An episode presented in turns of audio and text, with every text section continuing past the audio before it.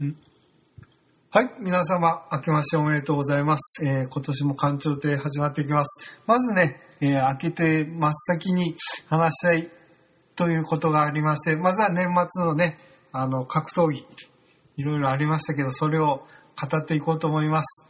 えーそれでね、えー僕一人で喋ってもつまんないんでね、ゲストの方をいろいろお呼びしております。まずはですね、えー僕がどんなに暴走しても寝ても、あの、鋭くジャッジしてくれるフォックストロットさんです。どうも、こんばんは。そんな、そんなんでしたっけ？まあいいや、あの頑張ります。はい。ということで、はい。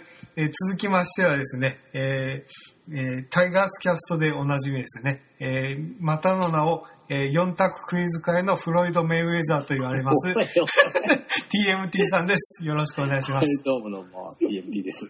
めちゃくちゃ強い。なんじゃそれ。もう本当ね、メイウェザーみたいによくもあんなに4択クイズの正解を避けれましたね。最悪でした。また、あの、答え合わせの会を楽しみにしてますんで、はいはいははいい。よろしくお願いします。お願いしますね、今日はね。はい。ということで出、してください。はい。まあ、まず、年末格闘技、えっ、と、まあ、お二人ともちょっとね、軽くしか見られてないということでしたが、毎年どんなもんですか？あの、生で見てたりとかはされてました？あの、プライドとかやってる時から。プライドとか K1 とかやってた頃だったら割と選択肢上がってましたね。うんうん最近はなんかあの、あの気楽に見れるおらお笑いばっかり見てる あれでしたけ？ど。うん。TMT さんも？そんな感じで。そうですね、うんあの、もう、それこそそのプライドとかあの頃はう、ん。めっちゃ見てましたし、僕はあの、猪木ボンバイエっていう、はいはいはい。はい。ネットをうん現地に見に行って、うん。あのカウントダウンしたこともあります。あれなんかもね、本当プロレスファンにとってはどんどん幻想が崩れていってやってほしくないいや興行でしたけどね、もう。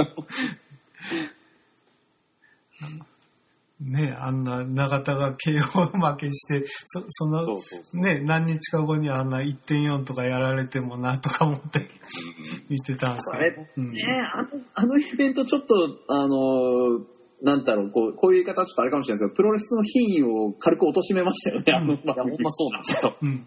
でもこう、カード的には、うおーって思うようなカードとか、うん。剣道家臣とかね。うん結構期待してみるんだけど、あそっかーってなるやつなんですよね。うんそうですね。うん。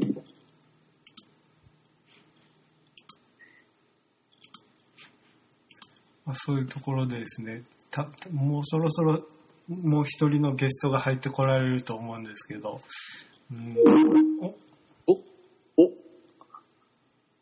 来たかな？あ、もおう、もうちょっとですね。テーマ曲とか流れたらかっこいいのにな。今ちょっと呼び出しておるところですが、まあ、そういうところで、ね、年末と言ったら、まあ、最大で3つぐらいやってましたよね、昔。やってましたよね。そうですね。うん。というところで僕もね、友達とあのテレビ持ち寄って3つ並べて見たことあるんですけどね。あ あの、さすがに、あの、最後にみんな感想が、えっ、と、何だったっけ？みたいな感じで終わりましたけど。うん星に見たらちょっと混乱しますね。そうそうそう。というところで、えーさ最終的にあ、ストーンコールドさん入ってこられました。こんばんは。ああ、どうもお待たせしました。はい今日は。おー、来た。ははい。ということで、先ほどまでね、あの、新日本の1.4とか1.5、え、何と言ったらいいんですか？今回の。ああ、東京のキング、え何やった？レッスルキングダム。なんだ？レスルキングダム、ええうん、見ましたよ。ええ見ててね、その後ちょっと仕事の電話があって。ああ、そういうことなんですか？あの、えーぼ僕ら9時からずっと待機して、何回あの巻き戻してみてんだとか言ってたんですけどね。あ、そういうことでしたね。あ、失礼しました。えはい。ということで、レッスルキングダムの話もするの？いや、今日はね、ちょっと年末格闘技だけでやらせていただこうと思ってます。んはいけどねはい、ただ、あの、僕ら、あの、今、集まったもののちょっと共通の興味としまして、あの、ビッグダディの娘さんが出てたんですね。ああ、林下ね。うん。はい、したあの子いいよ。あ、そうなんですか？ええあのね、体がやっぱ大きいっていうのは女子プロレスラーの中にあっては、うんかなり高得点になりますよ。あへーうん女子プロレスラーってやっぱ体ちっちゃいからね、基本。細い、ちっちゃいっていうか、うんまあ、背丈170あんのかな、あの子。うんうん、ジュリアなんかちっちゃいでしょ、見てると。ええいいんだけど、ルックスいいし、運動神経あるんだろうけど、やっぱりちっちゃいのと、林下は体大きいし、うん。技も、うん、上手にやるから、うん。ただ怪我のが一番怖いやろね、今のプロレスは。うん。鼻折ったりするから、女の子でも。それか、あと男に狂うかね。うん。そっち行っちゃうと、女子プロレスラーは、そうんんなことになる。あ、ヌード出しちゃったりね。だから、え？だからあそこお父さんもね、お母さんも、お母さんって義理のお母さんも変な人でしょ？そうね。だからまともやったらいい,、いいんやけど、ね、お金なくなった、あの、スターダム、要は女子プロレスラーって要は搾取されるって意識になっちゃうともうダメなんでね。うんあうん、男子のプロレスと違うのはそこのところで、まあでも中学校からやらされてるわけじゃないからいい,、うん。いいんじゃないかな、うんけどねそこのところは。長与千草とかさあの時代にさもう少女をさだまくらかしてじゃないけどさ 使ってさあの松永兄弟みたいにして。めちゃくちゃやからねあそこは。あの世界でやあのロッシー小川が今やってるんでしょ？確かえあの仕切ってる。長与千草。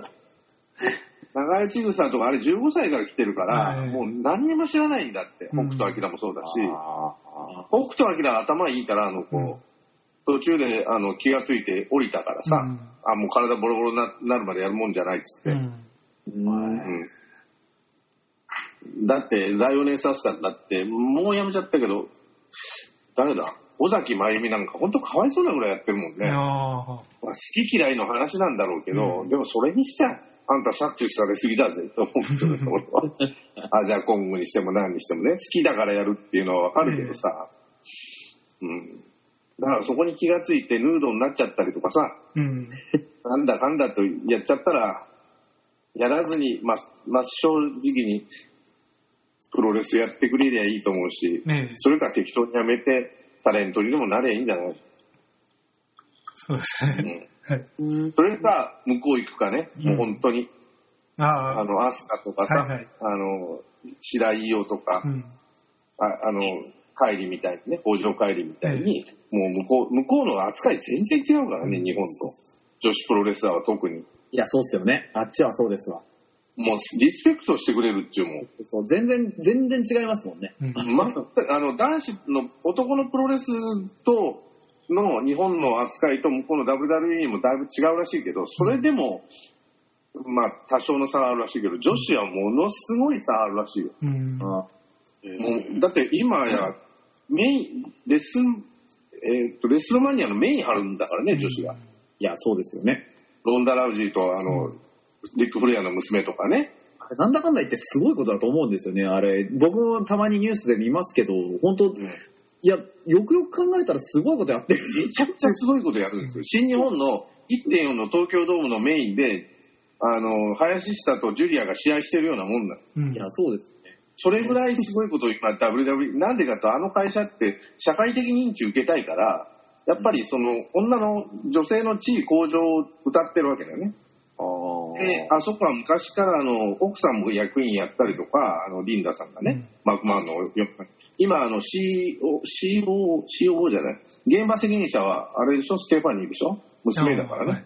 うーん、あ、そうだなんだ。からもうとにかく女の、だから今、ディーバって言わない。のスーパースターって。うん。女子プロ昔はディーバー言って、要は、なんていうかな、お人形さんとかさ、性的、うん、そういうものに対象にしてたのを、あの、今や女、なんていうかな、そういう、えー女性の地位向上っていうものに、すごく敏感に反応して、だから女子プロレスラー、女子プロレスラーで試合させて、はい。で、女子プロレ、あの、日本だろうが、アメリカだろうが、どこだろうが、いいレスラーをとにかく上げてで、体つきが変わってきたの女子プロレスラー、WWE の。昔の前女みたいになってきた、みんな体つきが。おあのね、それまではボンキュッポンで、もう、ほまあ、東京はビッグフレアの娘なんかしてるんだけど、ビッグフレアの娘なんかすんごい筋肉質の体してるからね、男かよと思うぐらい。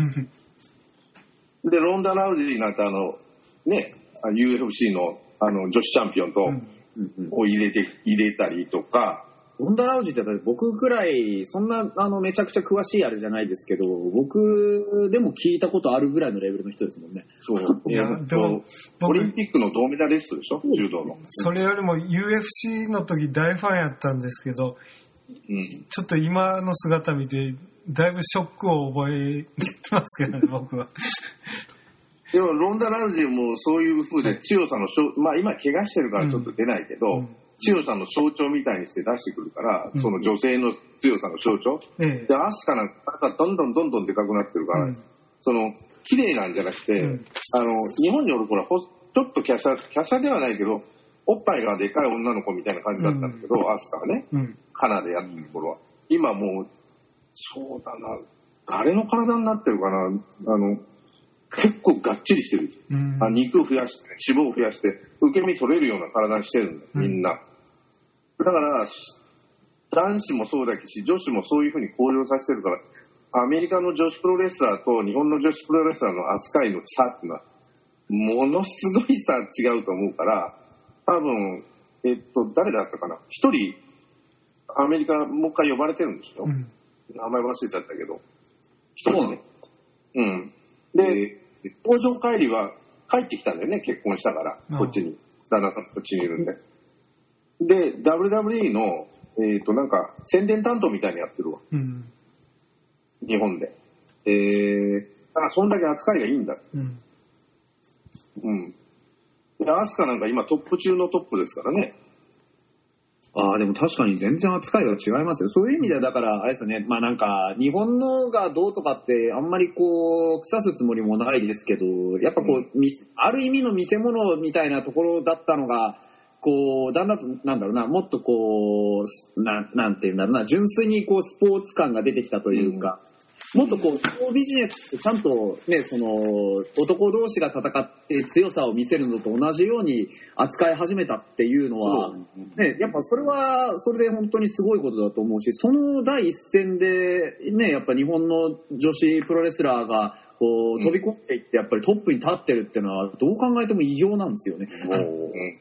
やっぱあっちが本場なわけで、そういうところで荒れてるっていうのは、やっぱすごいなとは思いますよね。だって、アスカ、日本、まあわかんないけど、日本人女子で一番有名なのはアスカなんじゃないかな、今。うん、大体聞きますもんね、そうだ。だって、あれじゃないですなんか、あの、ポスターじゃないですけど、ね、こう、よく前面に出てきますもんね、アスカなんかね。あの、それが日本用じゃなくてね、向こう用、なんか例えばレスルマニアの看板とかにも、アスカは必ず入ってるし、うんはいまあ前の方ね。だから、それぐらい、やっぱ実力あるし、その、見せ方もうまいし、彼女は。そうですね。パフォーマンスも上手だし、だから、じゃあ日本の女子プロレスラー何がダメかって、やっぱ搾取し、あの、安い銭で、安く使っちゃって、酷使させて、で、あの、安いところでさしてるっていうのが良くないっていうかさ、なんかじゃあ誰かが救ってやれるかって救ってやれないんだよね。うん。なんかその、なんか売り方、売り方、うん、まあ売り方っていう言い方もあんま良くないんですけど、やっぱ売り方が安いっていうか、こう、なんか、なんて言うんだろうな、お女でやるのを売ってるっていう気はするんですよね、そういうところで。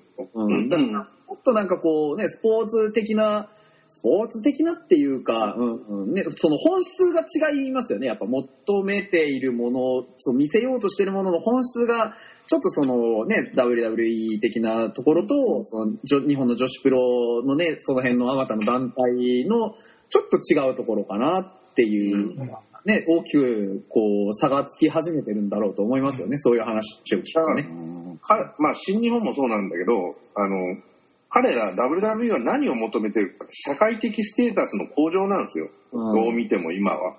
じゃあそのために女性の地位向上的なところで、女子プロレスラーを本当にスポーツ、スポーツする女性と見て、うん。そのレベルの高いものを見せましょうと。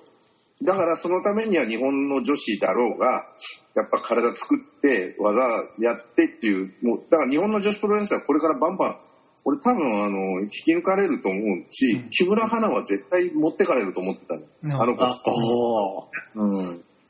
だから我慢、まあ、こんなこと言っちゃいかないけど、我慢してたら、彼女は3年か4年で WWE に行ったと思うんですよ。あ、そんな選手だったんですか？いい選手だったの、トップだったの。ええ。で、あんなおかしなものに手を出さなくてもいいの。と俺は思ってたんだけど、やっぱ女子プロレスラーの地位が低いもんで、あれに出てくれという、出なさいと、出た方がいいよっていう風になっちゃったで、不幸が始まっちゃったんで、うんだからといって、あの、彼女を、うんその、進めたやつが悪いとは言わないけど、ああいうこと、不幸なことがならないようにしなきゃならないためには、女子プロレスラー、女子プロレスラーだけに専念させれるようにしないとダメだし、うん。で、今、ね、スターなんかは結構頑張ってるんだよね、あの、新、えっ、と、ブシロードが。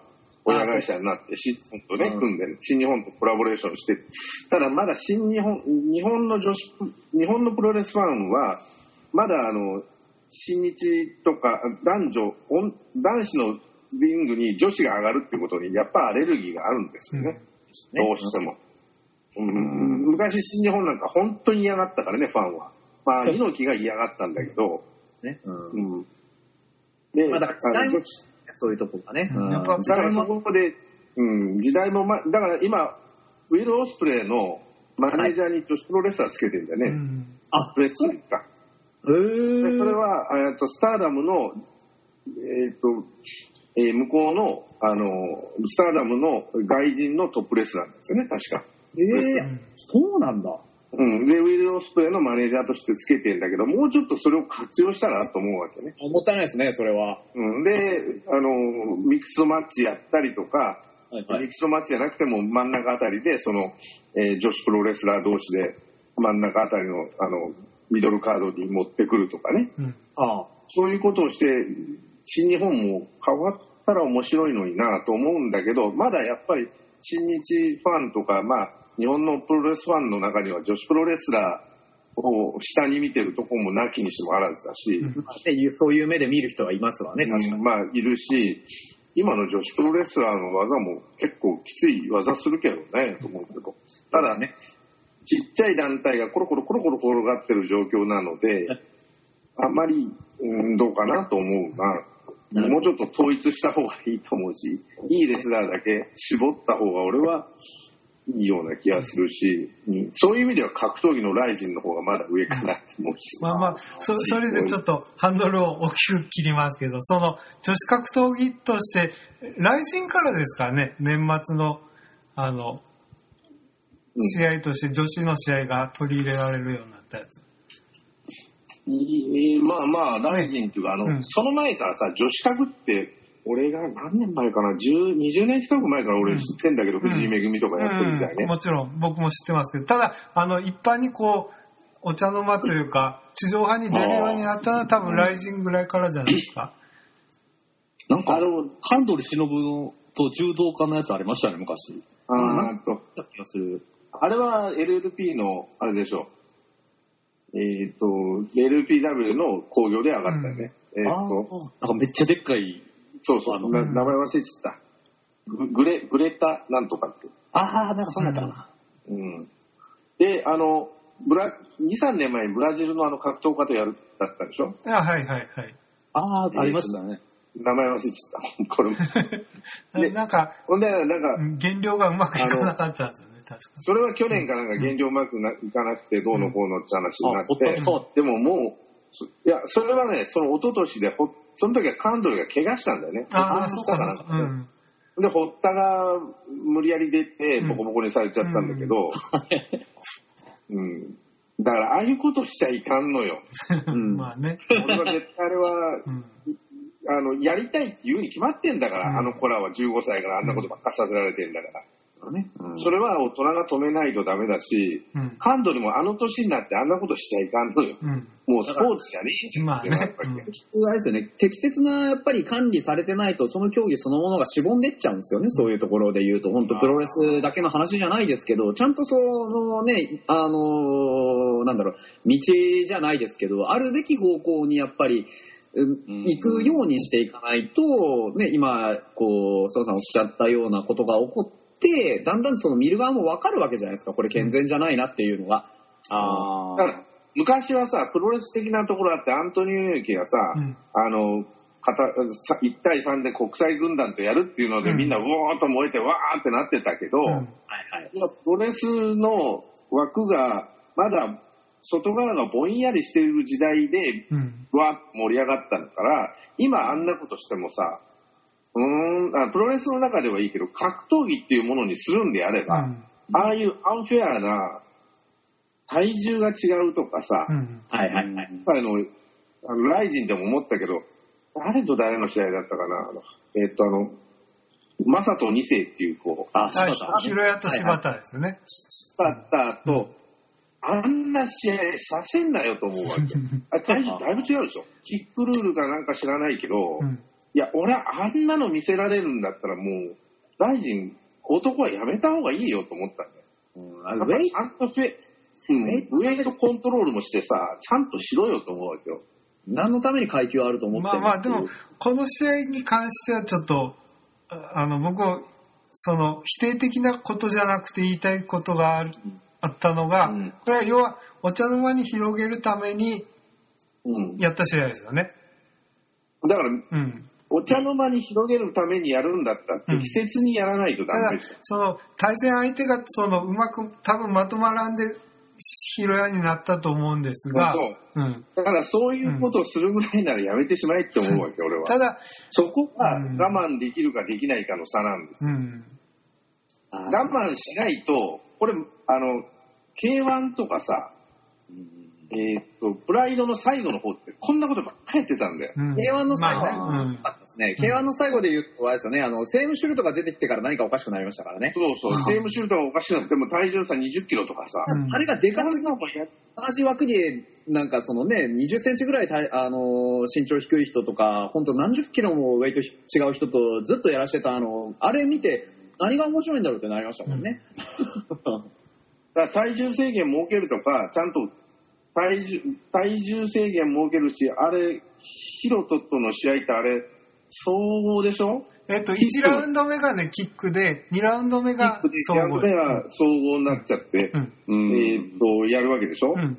で、ヒロトも体もうよ全然、全然動き鈍いしさ、見てたら、あひ、ヒロヤですね。うん。ヒロやか、うんあれも全然ダメだなと思って見てたら、まさしく見てっていう感じじゃないですもんね。もう、もう、でも、この引退して結構、しばらく経ちますよね、確か、ヒロヤさんも。うんうん。で、この試合見てて、実際さ、うわ、面白いなって、例えばな、うんあの、マサト対山本キッドみたいな 風には全然見えないし、まあ異種格闘技戦なわけでしょ、あれ、要は。うん。ねうんで、ルール2つ設けましたと。うん。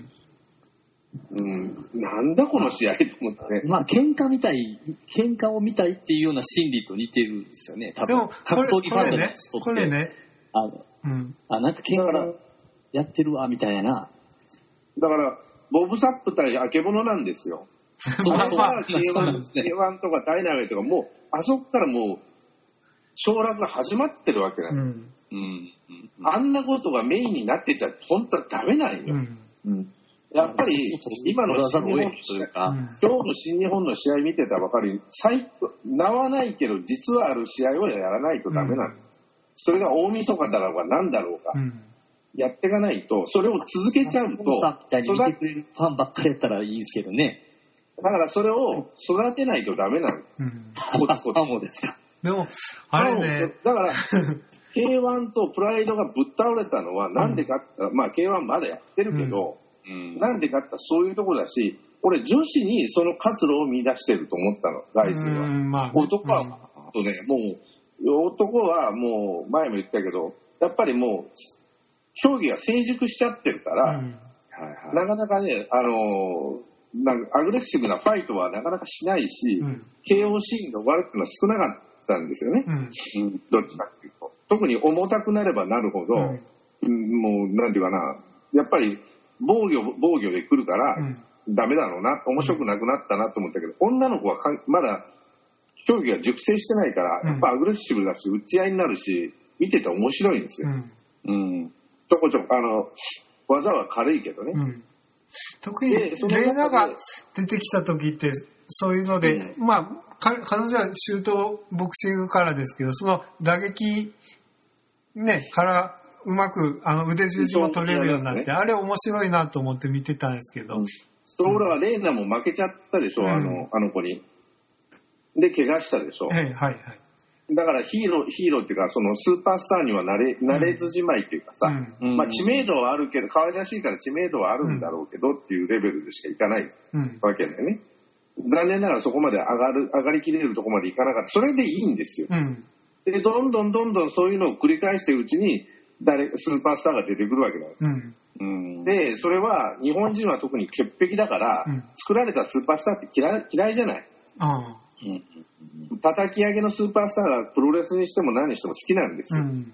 だから日本、K1 にしてもプライドにしても、日本人です、日本人ファイターをどうしても上げたかったわけよ。最初は佐竹だとか、はい。武蔵とか。はい。ところが、面白いとか、やっぱ強いとかいうのは外国人のセームシュートとか、うんセームシュートはあんまりじゃないけど、アンディ・フグとかさ、うん。あーヒョードルとか、ノゲイラとか、うん。もう限りなしに強いやつの方が全然人気出てきたじゃん、うん最後は。うん。やっぱああいう風に健全な、健全というかスポーツライフというか、分かりやすくて勝ち、勝ってくれる、なんだこの試合って思うんじゃなくて、本当に強い者同士がやって切磋琢磨してって、うん。くれば絶対人気は出ると思うんだけど、ああいう試合して、あの、客寄せパンダ的な試合ばっかりしてると、うん。あの、K1 とプライドが落ちたのは、さっき言ったように、なるほど。さっがあけぼのなんですよ。うんあまあ、あんそんなな試合聞くとやっぱさばっかり、なるほどなとは思いますよね。で、日本人レスラーを、あの、アイドルを上げ、作りたいわけ。うんああいううん大臣の柏原みたいな安直に金儲けしようってやつだとね。うん。うん、だもんで、それじゃダメだって。だったら女子じゃない女子を極めてって、女子を何回もこう繰り返していったら、えっと、あの、は、えっと、浜野、浜野さん？浜崎ですか？浜崎さん、うん。めちゃくちゃいいよ、あの子。うん。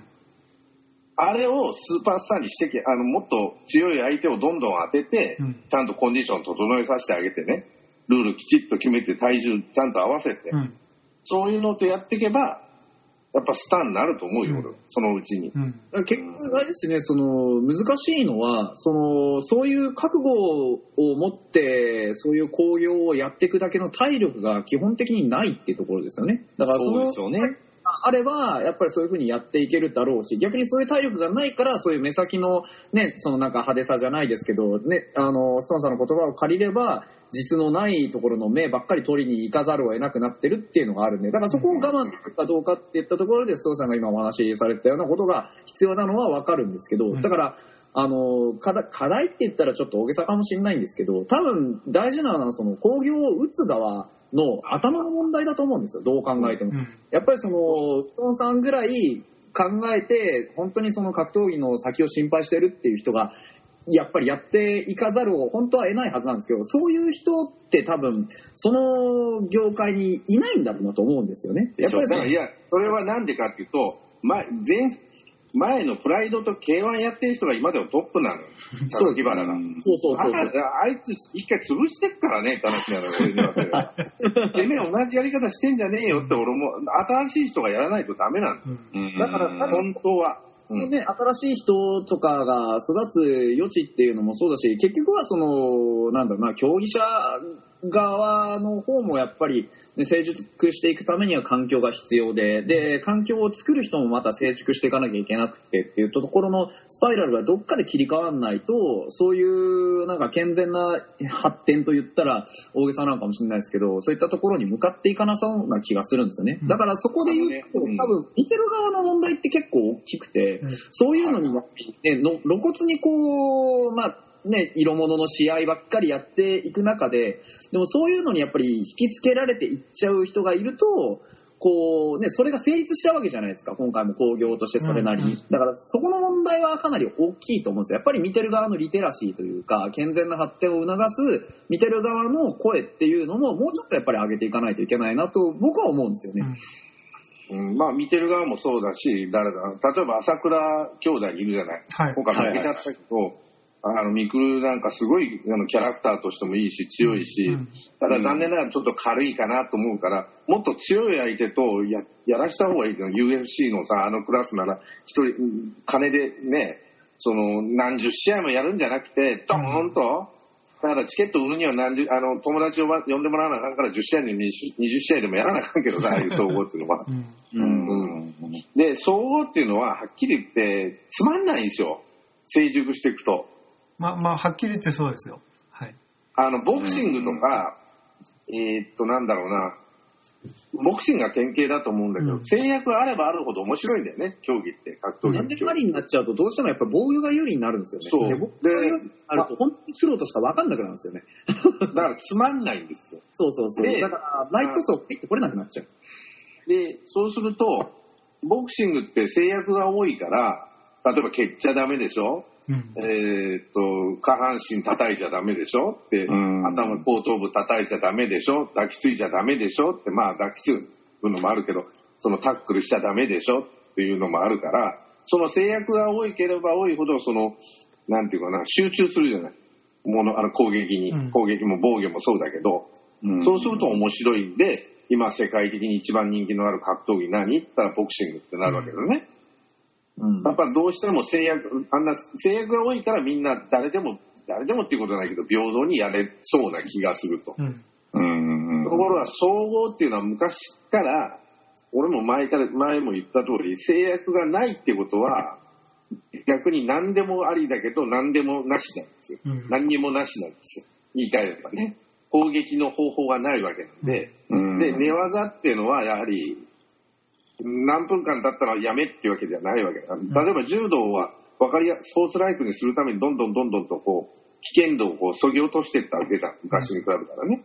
そうですね。で、今、スポーツになって、見やすくなって、人気が出てっていう、まあ、オリンピック競技になったっていうのが一番大きいんだろうけどね。で、え競技人口が横に広がってって、要は、フランス人、日本人がもうフランス人に全然勝てないとかね。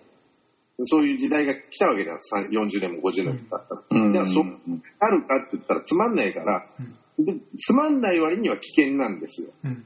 だからスポーツにならないんですよ。だってな UFC みたいになるんだったらなる残酷賞じゃん、あれは。そうまあ、だいぶ残酷賞をやめて、その、普通のテレビで見れるようにするっていうふうに持ってってるらしいけど、なまあ、そうですね。はい。なかなかそこまで行ったら逆にアグレッシブじゃなくなっちゃうから人気は出ないけど、でも UFC の見せ方って、あんだけアグレッシブにやらせる方法ってどうやってやってるのかなと思うけど、うんでもやっぱ、それは、やっぱ、いろんな積み重ねで出てきた、やっぱり、その、ほ本当の戦いっていうんですかね。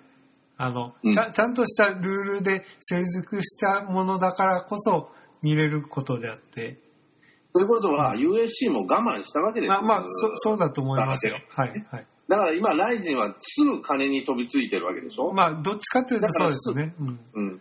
それ、それで、高木原みたいなやつがやってたら、うんまだ潰れ、それか女子格闘家が搾取されてよしだって。うん。彼女らか、俺はね、女子に活路を見出すんだろうなと思ったわけ、うんずっと見てた。ら。うんところがさ、試合、まあ、女子だけではまあ、文句なんかもしれない。けど、うん。朝倉未来っていうさ、スあのスターが出てきたわけ、うん。朝倉兄弟って。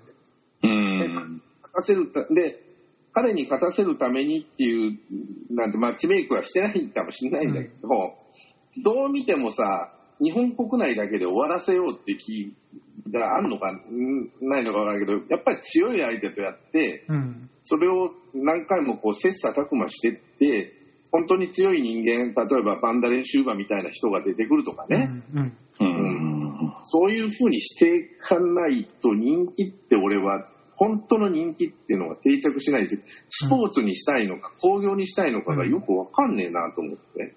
結局はまあ両方、ねそ。の辺の、なんか榊原さんの感じで言うと、最終的にやっぱりビジネスなんですよね。うんだからそこのビジネスで行ったところで、結局お金が稼げるんだったらそっちに行こうっていう方になってるうん。微妙なわけでだから、本当の意高田味で信彦なね、高田信彦なんか出してる場合じゃないんだよ。藤井めぐみにもうちょっと喋らせろと思ったわけよ。あそこらんたはダメな人なんだからって。っていう自覚がないのがダメなんですよ。だから。タレントの高田信彦に喋らせてようで本当ダメだと思うよ。うん。実績がないじゃん、あれには。うん。あの、黄砂が喋ってるけど、黄砂がつまんないから、まあしょうがないんだけど、黄砂だってさ、キングスでさ、大したことなかったんだぜって話になるし。まあ、まあでも、解説としてはまともなこと言われてますよ、小坂さん。で、僕、そそれでですね、ちょっと本質的なことにちょっと入っていこうと思うんですけど、今、ここで、その、ライジンというのはそういうジャパニーズスタンダードでとどまるのか、海を渡る競技にするのかということで、僕二つあるんですけど、一つは、まず、総合格闘技という試合において、今、リングでやってるの多分日本だけだと思うんですよ。うん。まあまあ、ねパパンクラスは金網になりましたけど、うん。ほほぼほぼ他の海外の団体は総合格闘技といったら八角形の金網でやってるんですね。うん。うんうん、だから多分、もうこれはジャパニーズスタンダードとしてあのリングでやってるって感じがするんですよ。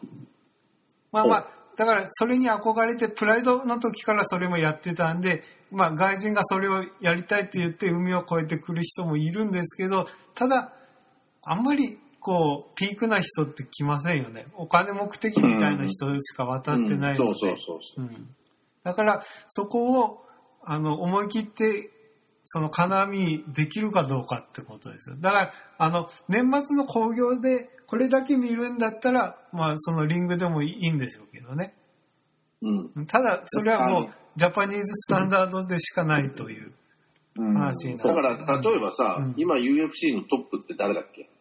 あのクラスで、ミドルクラスで。名前忘れちゃったんだ。ちょっと僕もあの、胸に入れ墨いっぱいしてる人。うんで、で、ここは最近。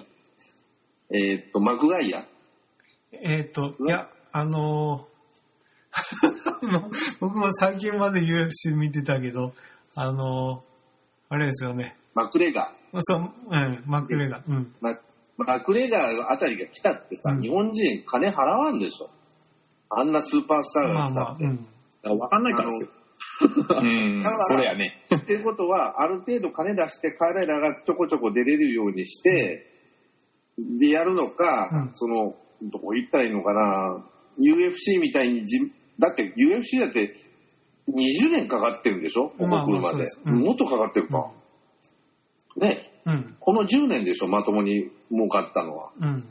あの、えっ、と、あの人、UFC の主催者。えーと、ダナ・ホワイトですか？ね UFC は分かんないなぁホワイトさんでしょ？ホワイトさん、うんそうそうそう。ホワイトさん頑張ってここまで持ち上げて、まあ、残酷賞だなんだってうん。結構文句言われたけどね、あの人も、確か。でも、大したもんですよ、うん。と思うんだけど、そこまでやっぱアメリカっていう、まあ、まあ、格闘技とかボクシングにね、その、お金を払ってくれる国だからっていうのもあるんだろうけど、うん。あの、それにしてもやっぱ日本とはちょっと違うなと思って見てて、見る側の成熟度合いもないし、うん。その、プロレスと格闘技がごっちゃになってないからね、彼らは。うんうん、まあそうね。まあでもちょっと前で言うとブロックレスナーみたいな幻想があるんですけど、そうそうそう。ブロックレスナーなんかね、WWE のチャンピオンで急に総合に転向したかと思っても、向こうでもチャンピオンになっちゃいますしね。ボコボコになって変わるでしょ、うんただ、ブロックレスナーのは欠点がああるから、うんポール・ワイトが横についてんだけど、あの、ポール・ヘイマンね。うん。だから喋れないし、喋ったら下手だし、うん。つまんねえし、は あの、もあの話の持ってき方は下手くそだし。だから、プロレスラー、彼の実力はあるし、スープレックスも綺麗だし、うんスタミナもあるし、怪我、めったに怪我しないから、うんやっぱ使いやすいとは思うんだけど、飛ばないしね、彼彼は 絶対。まあまあうんの気分怪我するような技、絶対しないからね。あの、カートアングルは飛んだからね、彼は。あで、あの、ビースマン後半にどえらい怒られたらしいからね、ムーンサウトプレスして。あそんなことするんじゃないっつって。だから、ブロックレスラーっていうのは、レスラーとしては一流だけど、うん。見せるプロレスラーとしては、やっぱちょっと残念なうん。方かなと思う。うんそこは、まあ、WW あの WWE もその強さの担保として彼を雇ってるわけで、うん、彼がチャンピオンだよっていうのはやっぱり UFC にも自由に生かしてるからっていうのはやっぱり、うん、その強強さのうん、こういう人もいるんだっていうので、この人も負けるんだっていうことを見せるのにちょうどいいんじゃないかなと思うんだよね、うん。俺は。やっぱそこはあれですよね、なんかそういう、なんか、まあ、プロレス的なところも含めて、こう、なんか文化がちゃんとこうね、レガシーじゃないですけど、一つ、一本筋通ってんなっていう感じすごいしますよね、そういうとこ見ると。まあ日本日本の場合は、アントニオ猪木の功罪の一つなんですよね、うん。これは。功罪の罪の方なんだけど、俺に言わせや。もう詐欺師、あの、ばジャイアント馬場に言わせると、もう詐欺師同然だと思うけどね、俺。絶対はかったと思うよ、馬場さんは。うんあそうかなことしてくれるんやと思って。うんただ、その、うん。実際あの猪木も強かったと思うけど、そう総合やら、ちゃんとやらしたら。うん。ただ、怪我するの怖いし、うん。ね、自分が怪我したらもう会社潰れちゃうわけだから、うん当時はね。うん、怪我するわけにいかんちゃうのもあったんだけど、それでもやっぱり、うん、いや、アメリカとはちょっと違うなと思ってる。うん。うん、そうですね。うんまあ、功罪と言われれば確かにその通りだなっていう気がしますよね。確かに。だま騙して、ね、うん。ウィリアム・スカーを上げてみたり、モハモハメド・アリはガチだっていうか、だからあんなになっちゃうでしょって話になるわけなんで、あれはこうだと思うんだけどね、俺は。やっぱり総合っていうのはつまんないんですよ、うんと真剣にやったら。うん。だって誰だって殴られたくないですからね。あんなもん一発で、あ、だったら終わりだって話だからさ。そうですよね。隙を見せたら終わりだって言うんだったら守り固めて亀になりますわ、それは。寝っ転がって足蹴っ飛ばすのが精一杯です。そりゃそうだろうって話だよね。今、今見たらね。うん。うん。理にかなった試合してるんで、うん総合っていうのはやっぱりつまんないんだねっていう話を、うんさ40年経って皆さんが分かったっていうところがあるから、ね、だからそういった意味で、やっぱもうちょっとね、こう、ね、さっきそれこそおっしゃってましたけど、本当にきちんとやっぱカテゴライズして、うんで、競技としてもうちょっと成熟させていく方向にどっかでシフトしてほしいもんですよね、そういう意味ではね。だから、K1 とかプライドの話、まあ20年以上前の話、うん20年ぐらい前なのかな？あれらが出てきた時は健全だったんですよ。うん本当に西井さんも、あの、競技の発展を狙って、願ってるのために一生懸命やったし、うんえーっと、あの、プライドやってた、あの、編集長、あの、借金しょって、あー、いたな。名前忘れちゃった。もう何回も忘れる。だいぶ前あの人だって、うん。ところが金がちらついちゃったもんで、あんなになっちゃったんですよ。あー結局、やっぱ、ああいうでかい舞台、でかい舞台になると、どうしてもそのお金の話出てきて、お金があると大体何でもできちゃうってみんな思っちゃうから、うんお金よりだから、を忘れちゃう。んですよ。別に、別にね、12月31日にやる必要ないんだよ、ライゼンなんださ。別に12月、あの、深夜枠から始めろっていうの、俺に言わせや。だからコツコツ積み上げていくものは必要ですよね、どう考えたって。だってだから、だってやっぱそういうところから積み上がっていったものがあって今があるわけじゃないですか。で、K1 だってそうでしょ？ブランコシカティックから始まってさ、アンディ・フックとかさ、外国人ばっかだったけどさ、みんな一生懸命や、まあお金も出したし、一生懸命やったし、まあまだあの K1 っていうあのキックボクサーと空手家と、うん、なんだろうな、総合、総合格闘技の選手とかいろんなもん混ぜたから面白かった。じゃんうん。ところが、血が出てきたあたりでもう、あの、成熟しちゃったもんで、つまんなくてしょうがないと。今度は僕が来てみたりとか、こんなことになってわけわからなとし始めて、だん。だん衰退、ヘビー級は衰退してきたし。まあ当たり前出るとは思うんですけど、そのマンネリ的なところの解決をそういうなんか、なんだろうな、色物じゃないですけど、色物って言っていいのかわかんないですけど、んそういう色物に任せてしまったのが運の尽きというか、もうちょっと考えが浅はかだったというかね、そういう感じは確かにしますよね、今の話聞くとね。うん。そうですね、今、復活してるのはやっぱ地道に地道にさ、やってきましたもん。あアントニオとかさ、そういう人たちが木をてらったマッチメイクばっかしてたもんで、あはいはいはい。もうわけのわからんあの格闘技ややらせるとか言ってさ、で、長州をやらせないとか言って、えらい揉めて、それから、新日がガタガタになった、ロードが入ってとかいう風になってきて、コツコツ、コツコツと積み上げてきて、やっとその、まあメインとして、その、ね、テレビはつかないし、うん あれだけども、それでもしっかりと儲かる仕組みを作って自分らで。うん結局そうやらないと生き残ってこれなかったからなんですよね、そこらそういうプロレスとお同じ歴史を今歩んできたわけじゃない。衰退産業として総合格闘技が来たんだけど、うん今度は女子に活路を見出して、大臣って、まあ、その日本人、大体今日、きこの前年末試合やったのほとんど日本人でしょ？まあ、日本人対日本人ばっかじゃない。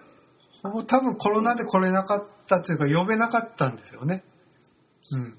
だから、あの、本当は、あの、なんていうの、あの、女子の、あの、タイトルマッチって銘打ってますけど、去年、その、浜崎さんは、キム・ソヒって選手に敗れて、キム・ソヒがチャンピオンになったけど、多分呼べなかったんですよね。この、コでロ、ナ禍で。うん誰だっけ？山本美優になっちゃって。うん。また山本美優かよって感じだったけど。あそうね、あの、彼女も忙しいなと思って。まあまあ、多分一部のファンにはちょっと受けてたんでしょうけどね。うんママニアにはね。うん ばあちゃんだってよ、山本美優。山本美夢全然勝てへんすよね、でも。うんだから、もう引っ張るしか、だって彼女しか、ひあの、客寄せたパンダはいないんだよね。なる。だから、だから、レイナも怪我して出れないのか、確か。うん。うんだから、女子格に活活路を見出したかったんだけど、スターが出てこないと。うんうん。でも、これは今は我慢の時だと思うし、うん。そのうち可愛らしい女子女子レスラーが出てくる、あの格闘が出てくると思うしね。うん絶対、我慢しててれば。うんだからこ変な、あの、例えば、神田忍とかほ堀田夢子なんか上げてる場合じゃないんだよ、本当僕から言わせると、朝倉環奈とかもまだそういう可愛らしさはちょっとあるじゃないですか。だそういうスター性は。だから朝倉環奈もやったけど負けちゃったんだよね、この前、浜崎。今回のはギリギリ勝ち取った。あ昨日あ、この前、あの、年末は勝ったけど、うんその前は負けたあ、ん、その前負けた。タイトル取られて。だから、そんでいいんだ。うん。取った、取られたでさ、うん朝倉環奈もまだ若いんだから、うん。ただ、あの、ススターを作ろうと思ったら快進撃を、みあの、誰だ、亀田兄弟みたいにね、うん。作られた試合をどんどんどんどん作っていく方法もあるけど、うんそれはボクシングの中だけで成立するんで、まだ競技が成立してない女子格は、うん。今は我慢の時だと思うよ。うん。スターが出てくるまで。うんうん。可愛らしい子が出てくるまで。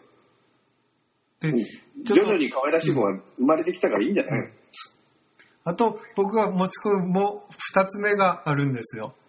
その、うんこの、かえー総合において。えっ、と、今回の試合で、えっ、と、だ、まあ、ある程度試合結果を見てお気づきになられると思いますが、ほぼほぼか、えっ、と、サブミッションの一本勝ちというのが少ないわけで、うんまあまあ、うん。それも紐解いて、あの、試合見てたら、大抵みんなこう、殴る系の選手で、あの、ス例えば、うん、テイクダウンしてもそこから上乗って殴るっていうのでフィニッシュしようとしてますよね。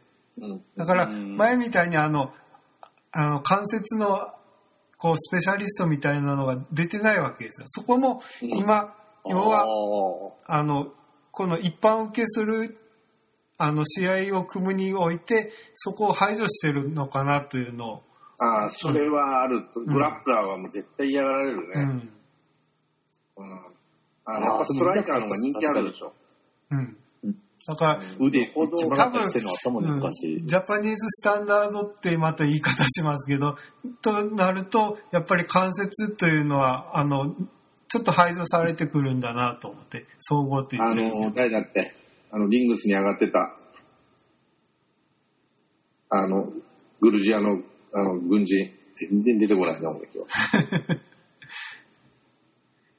あと、ノゲイラみたいなね、そうそうそうそうそう足感の関節、うん何個あんだよ、この人っていうかさ、うん。やっぱストライカーであるヒョードルの方が人気あるからね。んあのーミルコ・クロコップとかね、古い話で言うと。やっぱりあっちのストライカーの方が分かりやすいし、うん。今の総合格闘技って大体その関節に行っても逃げられるからかなわんから、うん。もうちょっと最初打ち合いでひるんだ瞬間にドドドンっていった方が早く終わるっていうのもあまあまあ、るので、うん。UFC もそうじゃん。ストライカーっていうかさ、わざと、その、組む選手よりも、その一発当ててしまってそこからっていうやり方の方が危険度は少ないのかもしれない。関節よりも。ああの、なんていうの、い相手がひるんだ隙にドンドンドンと打って、で、今早く止めるじゃん。うん。案外。あの、特に殴り合いっていうかさ、うんうんあの、パンチの応酬とかになると。だから、そっちの方が比較的合理的なんじゃないの？勝つ方、勝つとすれば。うん。まあでもだか、らストライクが結構多いのと、うん痛め派手なの。うん。この二つだと思うけどね。うん。やっぱググラップラーってその、うん。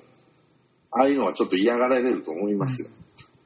だから見ててつまんない。その辺がね、あの、逆に技をかけ方が知っとる、あの、立場としては、あの、そんなに尊重してもらえないんだなと思って。だって見ててさ、うん野球でもそうだし、うん。150 160キロの大谷のが面白いけど、うん。うん、千賀のフォークボールはよくわかんないじゃんって話だよね。うん。そうでしょ？それと一緒なんだって。うん。千賀のフォークがいいのか、し塩崎の進化がいいのかわからんけど、うんまあ、塩崎の進化ほど曲がったら面白いなと思うけど、うん、やっぱ直球でわかりやすい、うん。うん、ブンブン振り回すような人のが、見てて楽しいんでしょうね。うんただ、そんなんばっか集めてたら、防御、防御に走るしね、当然。うん。もう打ち合わないじゃん。ボクシングがそうじゃん。うん。あの、亀田のボクシングみたいになってくるから、亀田の兄貴のようなボクシングになっちゃう。ああ。全然打たねえ、こいつって。うん。踏み込まない。そうすると人気がない。うん。キャラクターだけだけどね。あの、そうだな、古い話すると、あの、達吉とかさ、うん。ああいう選手のがお人気が出るってやっぱ彼は危険を顧みずに踏み込むから面白いんだってね。